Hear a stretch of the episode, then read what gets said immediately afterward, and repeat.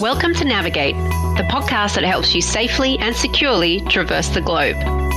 Alongside travel industry experts and global travelers, we'll gather insights and advice that help you manage any pitfalls or problems that may occur while you're away from home. Our voyage of discovery starts now. Hello and welcome to today's Navigate podcast. I'm Deborah Harvey and I'm the Operations Manager, Clinical Services of World Travel Protection, and I'm your host for today. I have the pleasure of introducing Dr. Joseph Lello, Medical Director, and Maggie Kariuki, Operations Manager from Amref Flying Doctors, who are based in Nairobi, Kenya. This is the first of two podcasts that we'll be doing with Amref. Today, we'll be learning about Amref, what they do, and the impact of COVID 19. So, welcome, Joseph and Maggie. Thank you for joining us. It'd be great if you could tell us a little bit more about Amref and the service that you provide. Thank you, everyone. Uh, as Debbie have said, we Amref Flying Doctors is the largest, best known international air ambulance services provider in East Africa and Central Africa region. We have been in the aeromedical industry for the last 60 years, acquiring huge wealth of experience, professionalism, and solid infrastructure. I would say that we were the first in the continent to be accredited by European Aeromedical Institute uh, short form EURAMI, and a twice winner of International Air Ambulance Provider, ITIJ. So we have won that award twice, I think about three, four years ago. And that award is the most prestigious award in the global travel for health insurance industry. And this is a true reflection of the exemplary effort put in our highly uh, trained staff. We are a social enterprise owned by Amref Health Africa, the largest health-based NGO in Africa, and all our profits are channeled to the NGO to support its vision of raising health change in Africa. And I know that obviously in your business, which is quite important to us, is that you actually own all your aircraft. Is that right? yes, right? we own all our, our aircraft. So we have a, a unique brand, turboprop and jets. We own uh, two PC-12s and two jets that are dedicated to our core business activity for aeromedical uh, evacuation. We can evacuate patients locally, that is from the bush to the international airports, regionally as well as to South Africa, Europe, Asia, Middle East by our private air ambulance or on commercial airline with our medical escort. We serve uh, quite a range of clients that is including and not limited to international insurances like yourself, assistant companies, corporate defense forces, NGOs, government agencies, and the public at large, including free evacuation on charity basis to the poor community. All our medical activities are coordinated here in the office, 24 hour control center which is accessible by telephone, mobile phone, email, fax, even walk-in, allowing all our clients to access medical advice day and night. AFD owns four ground ambulances that completes our air ambulances. Three of these ground ambulances are uh, advanced life support, and one of these is basic life support, uh, which are used to transport the patient from the hospitals, from the airport to the hospitals, and the vice versa especially within Nairobi. We also offer medical assistance services in the Greater Eastern Africa region to our international insurances and assistance partners acting as local and regional partner on their behalf in this regard.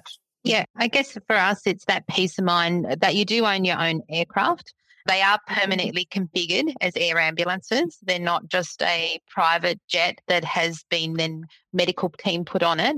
And the absolute, as you said, you have a 24 hour business. So your speed of response and action, and that you're fully accredited. So that gives us as a partner and your experts in East and Central Africa real peace of mind for our customers and our clients. Allow me to add something there, Deborah. We're also proud to announce that we are acquiring a new jet. So it will be a, a medium sized jet. This will be a, a, Cessna Sovereign. So with the medium range, much faster and uh, bigger, uh, can take two patients. So the acquisition should be complete towards the end of, of this year. So we'll have extra capacity to be able to offer your clients uh, more choice and a faster, more spacious aircraft uh, to get them to the tertiary care that they need, so desperately need. Let me add something about our staff. We have uh, a fully dedicated, full time employed team of nurses who have an intensive care background. So they are the ones who coordinate uh, and manage patients on each and every flight. So this has been uh, actually one of the challenges in our that has been brought to us by this uh, new outbreak of COVID. That that uh, you realize that you simply never have enough staff. So we've had to expedite recruitment. We've had to train even more. We've had to push uh, longer shifts at times. So actually, COVID has brought in a challenge that our team has been able to meet uh, quite well to be able to continue offering services. To date, we have carried out, say, almost 300 COVID patient medivacs. So on average, we do about 900 to 1,000 medivacs per year. So the COVID bit is quite significant. On some days, we do about four or five flights. So it is it has become quite busy. There's a lot of uh, new challenges with regards to getting hospital space now. A lot of the hospitals we traditionally use are, are full, over 100% full. So it, it is a big challenge, and but we through our networks we're able to uh, secure beds for our clients in the region. Absolutely. We've found the same thing in terms of in our region organising any aeromedical retrieval or any transfer. COVID 19 has added an extra uh, complexity and challenge, especially in terms of clearances, um, border closures, and obviously getting an admitting facility. It sounds like with your network, you've been able to overcome those challenges and and even being able to, I, I guess, increase your resourcing and staffing with the impact of COVID 19. Is that right? Yes, that, that is uh, absolutely correct. I think the COVID is bringing out the best in, in, in some some sectors. So we've we have mm. been quite busy, and I think we have a lot to be to be grateful for. Another challenge we face with COVID is the need for for COVID testing for everybody. So mm. there's a lot of running around at midnight trying to get COVID tests for for an emergency flight because the crew need a, a negative test to be able to go uh, to another country. Some countries are very very strict with regards to testing and even for the patients as well. So whether you're COVID negative or positive, the a lot of authorities will insist that you have a test done within 72 hours before arrival. So this actually brings in a whole new aspect of uh, having to get these tests and coordinating and managing it and making sure that all members of staff and all patients have their tests. Quite challenging, although we are we we seem to have mm. found a way to to work around it. We have very good support from the AMREF lab, so very fortunate that uh, we do have a lab in our in our backyard that's able to to help with a lot of these tests. So again, uh, the challenge came and uh, we rose to it and met it. So you have your own lab, is that right, for COVID testing? We have a, a lab with uh, because AMREF AMREF is a big family. We are part mm. of the the greater AMREF, which is a, a healthcare NGO. So mm. the healthcare NGO is right next door to us. It's, it's so to speak, it's a parent. It's a parent mm. of AMREF Flying Doctors. They are the owners. So they they have a, a lab uh, which we have uh, priority access to. And they, they really help us a lot with our testing. We can walk in now and get our results out before we get home. Obviously, we've used you for a lot of air ambulance retrievals into Nairobi. Uh, why do you think the there was a um, an increase in the amount of evacuations for COVID into Nairobi? Nairobi is, uh, is, is uniquely placed in, in the region in terms of uh, being an advanced center for, for healthcare. So we've got uh, compared to the other cities in the region, we've got a lot of uh, private hospitals, uh, very high standard uh, uh accredited facilities. Uh, I think the Aga Khan is JCI accredited, so it's as good as as any hospital mm-hmm. in the US. So a, a, lot of our of our clients seeking uh, advanced tertiary care in an accredited center will want to come to Nairobi. Even patients within Kenya who need something uh, advanced for a serious medical condition will want to come to Nairobi. So historically, Nairobi has been the, the destination within the Eastern Central African region. Uh, even for, yeah, actually Central Africa, a lot of clients come from uh, Central African Republic, Uganda, Tanzania, South Sudan, Ethiopia, Somalia. They will all come to, to Nairobi, even from the Indian Ocean Islands, mm. from uh, Comoros, Madagascar. They will, they will come to Nairobi for, for care. So we have been serving these clients traditionally, but now with, with the strain on resources that COVID has brought into these uh, neighboring countries, it has increased. It's yeah. unfortunate, yeah. And also that has led to the hospitals in Nairobi now being overrun. And you're still able to organise, obviously, you do have the, the private uh, hospital facility and you're able to organise beds quite easily with your network? Uh, it's it's not as easy as it used to be because the, the beds now are being given out on a first come first serve basis. Mm. So if if there's a bed, but we have a lot of, of our colleagues working in this hospital, so we, we seem to have a, a priority to be able mm. to get these patients uh, in. Once we have one, we're able to coordinate that much quicker, and uh, I'd say we have a bit of an edge uh, to push for yeah. our clients to get to get a bed.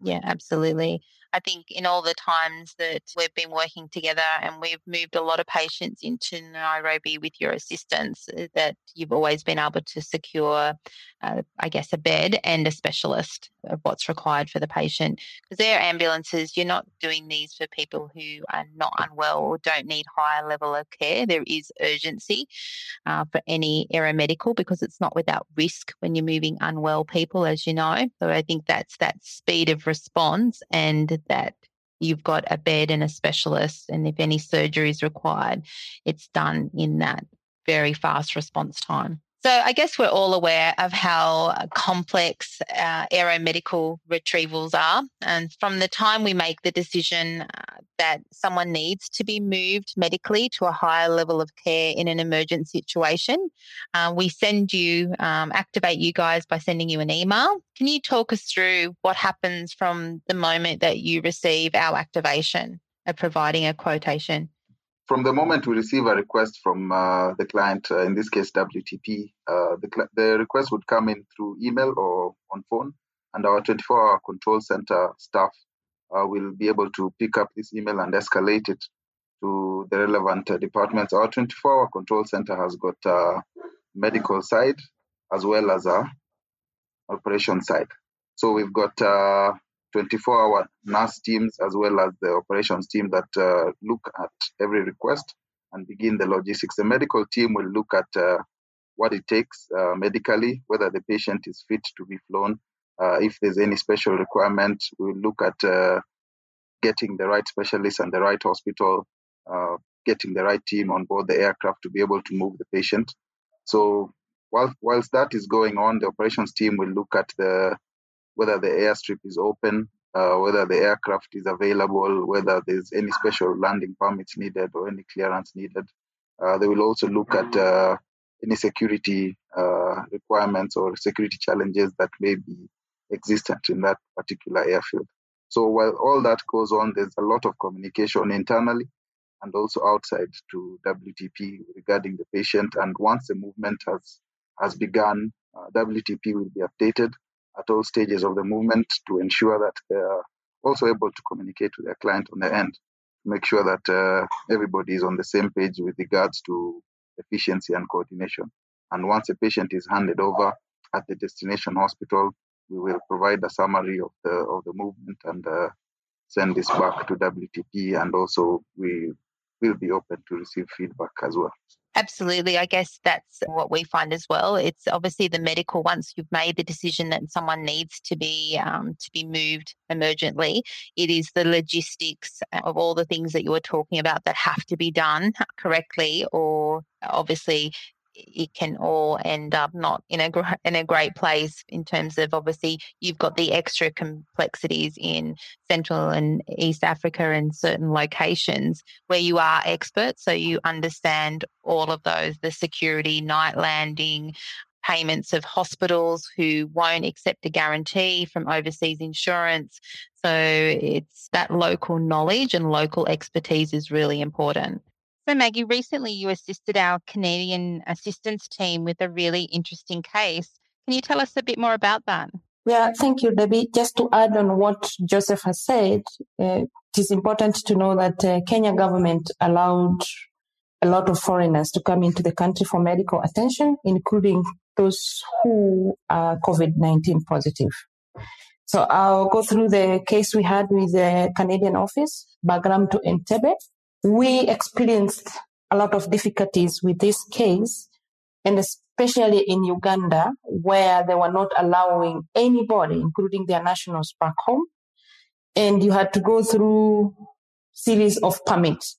You had to get um, obtaining landing permit from Uganda uh, Civil Aviation Authority, Ministry of Health, Ministry of Transport, Public Works, and military. This would take a couple of days because our agent had to walk from one office to the other. And I think it took approximately four working days. Now, the other challenge we had is most of the countries were not allowing any foreigners to even flight crew to like stop in their country. And reason why we did this flight with another provider. So they picked the patient, brought to us in Oman, and we picked the patient from Oman. We couldn't even uh, be allowed to night stop in uh, Entebbe or in Uganda. So the, the, the crew had to drop the patient and turn back to Nairobi. Now, this was challenging because of crew duty time, which is very limited, but we had no choice in this case and the crew went over duty. But obviously, there are regulations that uh, take care of that, which is what we applied in this case. But the most difficulty part was even the ground ambulance for to pick up the patient was the one that coordinated by COVID-19 coordinator and the patient were picked by military ambulances. To put all this together would take time and uh, a lot of logistics were required. And um, just maybe to add on that, we also did a similar case again from Bagram, I mean, Bagram uh, in Afghanistan, back to Nairobi.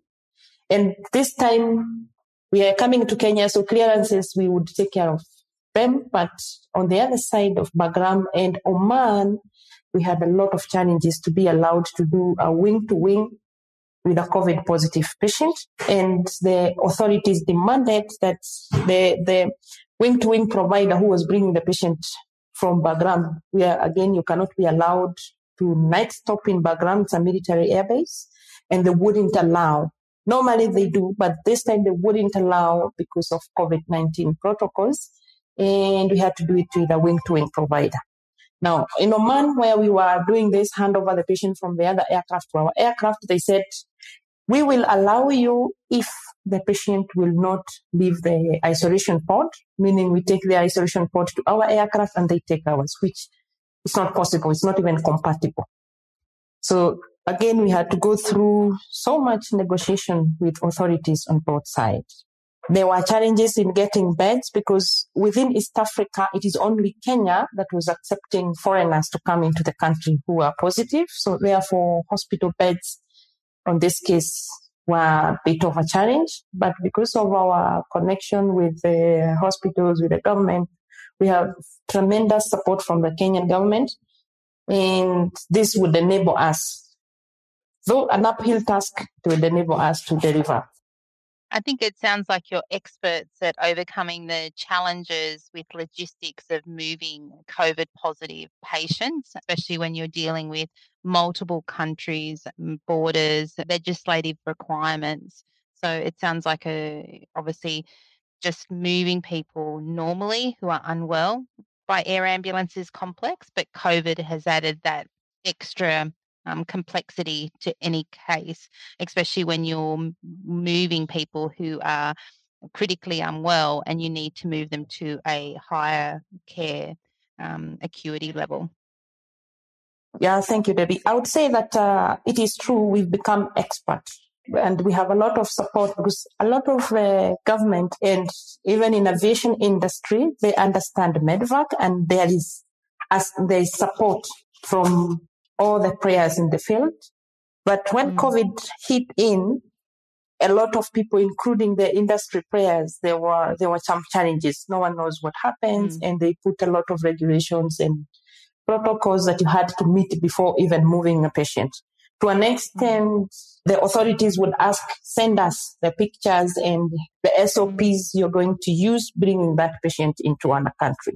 But most of the mm-hmm. challenging part was nobody would allow you to night stop in their country. I guess no one ever anticipated the impact of COVID 19 on our businesses. I remember in December hearing about potentially the COVID 19 and thinking, oh, this will be, this will pass in a, maybe a month or two. And then as it then got declared a pandemic and uh, global travel basically ceased, which I I've never seen in my um, 20 years in the business. Um, but I think it's made us more resilient as assistance companies in terms of you can really see our strengths in terms of finding a solution. If there is a need, I think we will always try and find a way of assisting our customers so they get the care in a timely manner in an emergency situation. So I guess that has changed during COVID in terms of risk management because before COVID, air ambulances are not without risk when you're moving people who are critically unwell, who are coming from very basic care to needing higher level of care. What do you think, obviously, has changed for you with the pandemic in terms of risk management and all the extra complexity that evacuations now involve. I think uh, maybe on, on a positive note, I'd like to add that the difficulties we face with these Bagram cases are, are no longer no longer the, the, the, situation currently because I think the the governments we were dealing with at the time became more more reasonable and uh, actually I think with, with more knowledge and uh, information streaming across about COVID and actually with COVID being now in almost every corner of, of Africa, we, find there's a bit more acceptance. It's just that the healthcare infrastructure is really not not ready to cope with a with a huge influx of patients. And I think that was the intention of these governments was trying to protect and by locking down and shutting out people who might be infected from coming back in. So the situation has changed. I think uh, improvements are being done every day now. There's a lot of uh, capacity being built in terms of uh, intensive care, oxygen generators, and all that. So there's there's some hope. Uh, it's not moving as quickly as we would like in our neighboring countries, but uh, I think it's a positive thing that uh, COVID did show where the weaknesses were. A lot is being done in that respect. With regards to to risk management, I think we've we, had uh, a lot of internal uh, review of our SOPs with regards to risk. We've uh, recently reviewed our risk matrix and incorporated all these new risks presented by COVID. We also see some opportunities, but uh, there has been a lot of documentation and review of our of our risk management uh, procedures uh, with regards to operating in this new environment. Now, I think it's it's a new normal. So there's, I think one one of the risks I can I can put put across at this point with regards to being unable to to move a patient simply because a country in between where you need to stop maybe for fuel has said no you cannot fuel here. Mm-hmm. so it's, it's, a lot of risk a lot of uh, long duty crew duty duty hours as, as you may be aware the, the, the crew are limited to not more than a 15 hour shift. So if you're already stretching that shift to go uh, pick up a patient and come back without stopping an overnight stop in the other end you're basically at limit. So you tend to go to 16 hours and and fatigue, crew fatigue is, is also a risk. So there's a lot of risk mitigation, uh, risk avoidance procedures that we, are, we have put in place to try and reduce the risk of uh, this kind of stretching we do. The fatigue is compounded by the fact of that the, the crew have to wear PPEs, you know, keeping a mask on all the time. So it, it is a big uh, uh challenge, especially to the pilots who have to speak on the on the radios uh, wearing this uh, N95 masks. It's, but the, the reason to it and uh, have really improved. And I think the, the, efficiencies that we are seeing now as a result of COVID, I think I would take that away as a as a positive because uh, we are working as a well-oiled machine now. We're, we're a good yeah. team. I think we are, we're proud to be able to serve our, our clients in these challenging times. I say the same thing to our team. If we can get through a pandemic with all the challenges, we can get through anything because I think nothing has challenged our business and our team as much as COVID 19 has. And I think it, it, has been a very difficult 12 months, but it's good to see uh, that I think we've had this time and be able to prepare and strengthen our teams and our processes and be very confident that we can move patients um, during a pandemic. And I think it's amazing in terms of Kenya still keeping their borders open, taking foreign nationals where uh, the other, obviously, other countries in Africa weren't comfortable doing that. And I think it's a testament to the service you provide that you've done what over 300 COVID 19 missions. So I guess I think, you know, thank you for your time today. And I really look forward, uh, there's a lot to, more to talk about. We've just kind of touched on the services that you provide, the impact of COVID 19. It'd be great when we catch up next time that we're focusing, obviously, in terms of Central and East Africa, aeromedical evacuations, the assistance services you provide that we touched on briefly,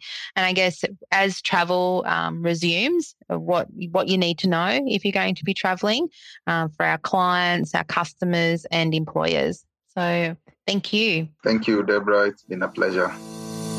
Thank you for listening to this episode of Navigate, the World Travel Protection podcast that steers you in the right direction, helping you explore the world safely. For more information on how we protect millions of global travelers each year, visit worldtravelprotection.com or follow us on LinkedIn. We'd love to connect. Finally, if you've enjoyed this episode and you want to hear more from my experts, be sure to hit subscribe or follow, or please leave us a review. Until next time, keep traveling and stay safe.